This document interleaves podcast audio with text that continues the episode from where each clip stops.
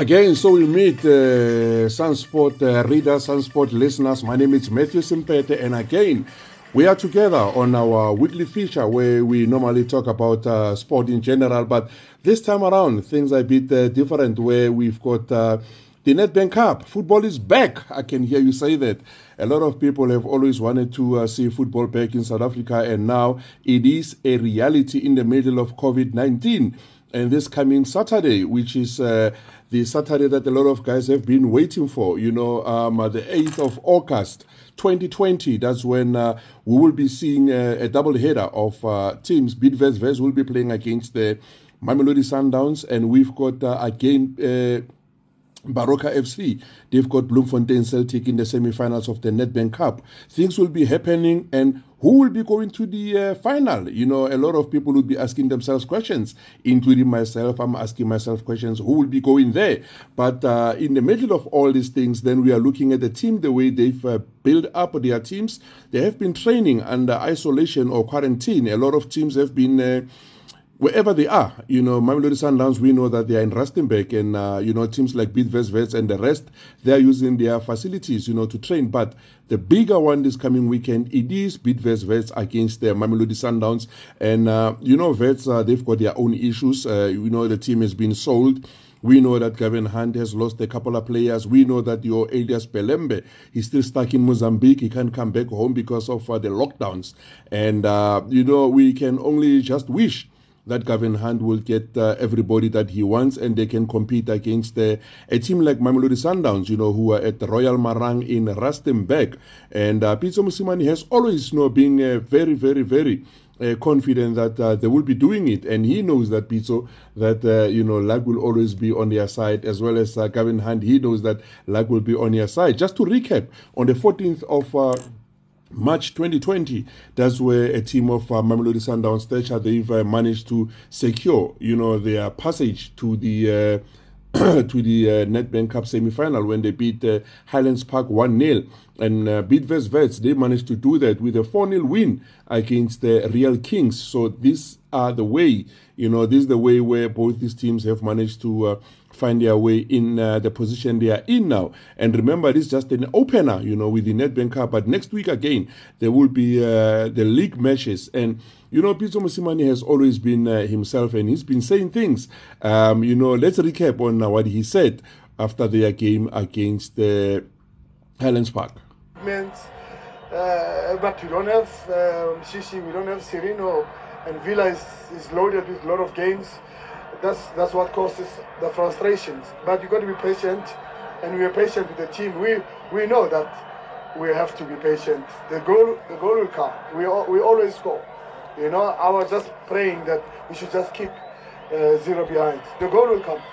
And uh, definitely the, day, the goal did come, and that's when uh, Pitso Mosimane was uh, very excited when that particular goal, uh, goal came in. But now, this coming weekend, will the goals come in for Pitso Mosimane? You know, I can hear you asking the very same question that I'm asking myself whether we don't know what to expect. We don't know what to expect from Sundowns. We don't know what to expect from uh, Wits. And I'm sure that even uh, Pitso Mosimane himself and Gavin Hunt they also don't know what to expect, you know, from both their teams, especially after a long layoff um, from March up until now.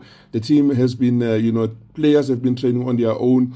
They just assembled training together, and uh, both Mamelodi Sundowns and uh, Wits including uh, Bloemfontein Celtic and Baroka. They will be meeting in a bio bubble. They will be uh, reporting for their bio bubble on Friday. That's when they will be uh, in that bubble forever up until uh, the league is finished, which is going to be sometime early in September.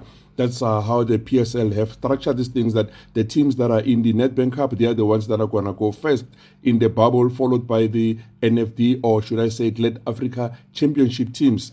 And uh, that's when they will be preparing themselves as well, you know, for their uh, uh, uh respective league as well, which is uh, the Glad Africa Championship. But in general, I would think I would think that uh, the other match that's going to be very interesting is the one of Bloemfontein Celtic as well as the one of uh, because Baroka they've got uh, they still have uh, got uh, that uh, pride of having won the Telkom knockout, especially beating Orlando Pirates in the final, and they think they can you know record their second cup win and of which in the uh, Nedbank Cup this time around. But as for Bloemfontein Celtic, they've just lost their coach, uh, Lehlogonolo Seema, who has uh, since joined uh, Chippa United. So a lot of questions are asked.